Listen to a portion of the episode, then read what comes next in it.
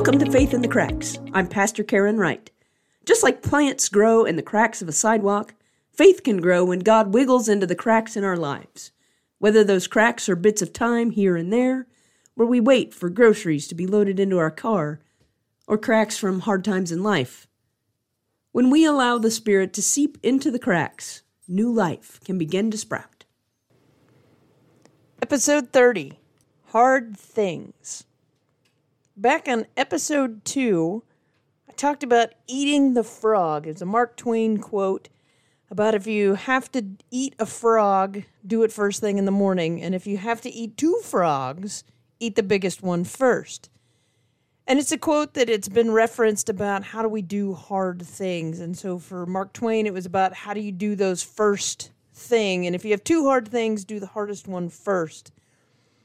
Well, I'm coming back around to hard things and kind of thinking about eating the frog as we are getting ready for the time of year when people are going back to school.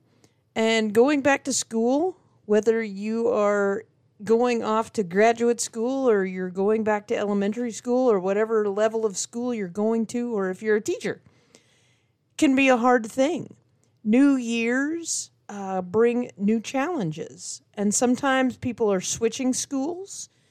Uh, that could be just by grade level, and it's time to move to a new school. Perhaps you're moving to a high school or you're going off to college.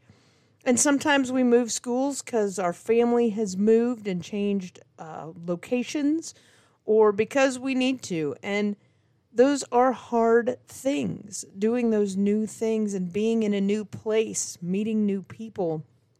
But sometimes those hard things can be exactly what we need. Or we may be the person who needs to be in that spot. Because sometimes hard things lead us to something else. And I was preaching this last week on the book of Esther. This is an Old Testament book.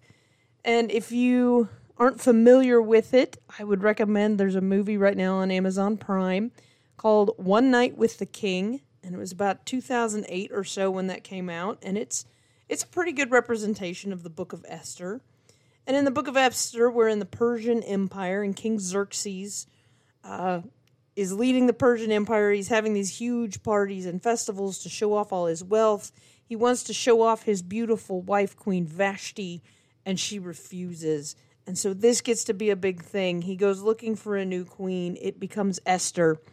And Esther is a Jew, but she's kept that hidden. And she and her uncle Mordecai, and Mordecai is a palace scribe, have not made it known widely that they are Jewish. And there is another person in the realm of the king, Haman, who does not like the Jews. And he goes on to want to kill all of the Jews. This plot is uncovered and it comes to Esther's attention through Mordecai. And one of the things Mordecai tells Esther is that perhaps she has been put into this royal position as queen just for such a time as this, that she has a hard thing to do to go confront the king and to ask for him to save her people. And so Mordecai says, Perhaps you are there for a reason. So I have to wonder if sometimes hard things are placed in our path. And I don't know as we always know in the moment I think sometimes we see that in hindsight that we know it was a hard thing, but it's only later that we realize maybe why we were there, or we realize in the midst of a hard thing, friends and family and people who were around and supporting us and helping us through those hard things. And sometimes we can't see that up front. So I wonder what in your life is a hard thing that you're having to confront right now. What is that frog that you have to eat in the morning? Or I feel like for me right now, we're looking at two frogs, and so which one's the biggest? And how do we conquer those hard things? And how do we conquer our fear? Because fear often is what ends up driving us. And so, how do we overcome that? how do we take on our fear and have that courage to take that step forth in faith? How do we trust that we will do the right thing and that we will come out the other side of it? Because I think that's the big thing that fear drives is you don't know what's on the other side, that unknown. And so as I think about my kids getting ready to go back to school, it's that unknown. Who is my teacher? Who are my classmates? What will we do? How will I get along with people? Just all those questions of what is coming for a new year.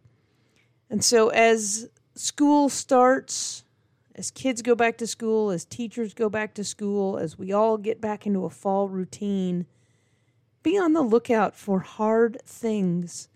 And maybe it's your hard thing to do, or maybe it's someone near you or close to you that is doing a hard thing. And how can you be supportive? How can you be helpful? How can you let them know that you are with them and you stand in solidarity with them as they do this hard thing? And how do you remember that God is always with you? even in the midst of hard things. So as you go out, may you have courage. May you go ahead and eat that frog, or if there's two, eat the biggest one first. And may you know that you too can conquer hard things, for you are never alone. Until next time. Thanks for listening. New podcasts are released on Mondays. Subscribe or follow me on Apple, Spotify, or Google, or become a subscriber on my website faithinthecracks.com, and you'll be notified when new material is posted. You can also start or join in discussions on the Facebook page. And each day, may you find ways to be kind, to be helpful, and to be a child of God. As you go through your week, may God seep into the cracks in your life.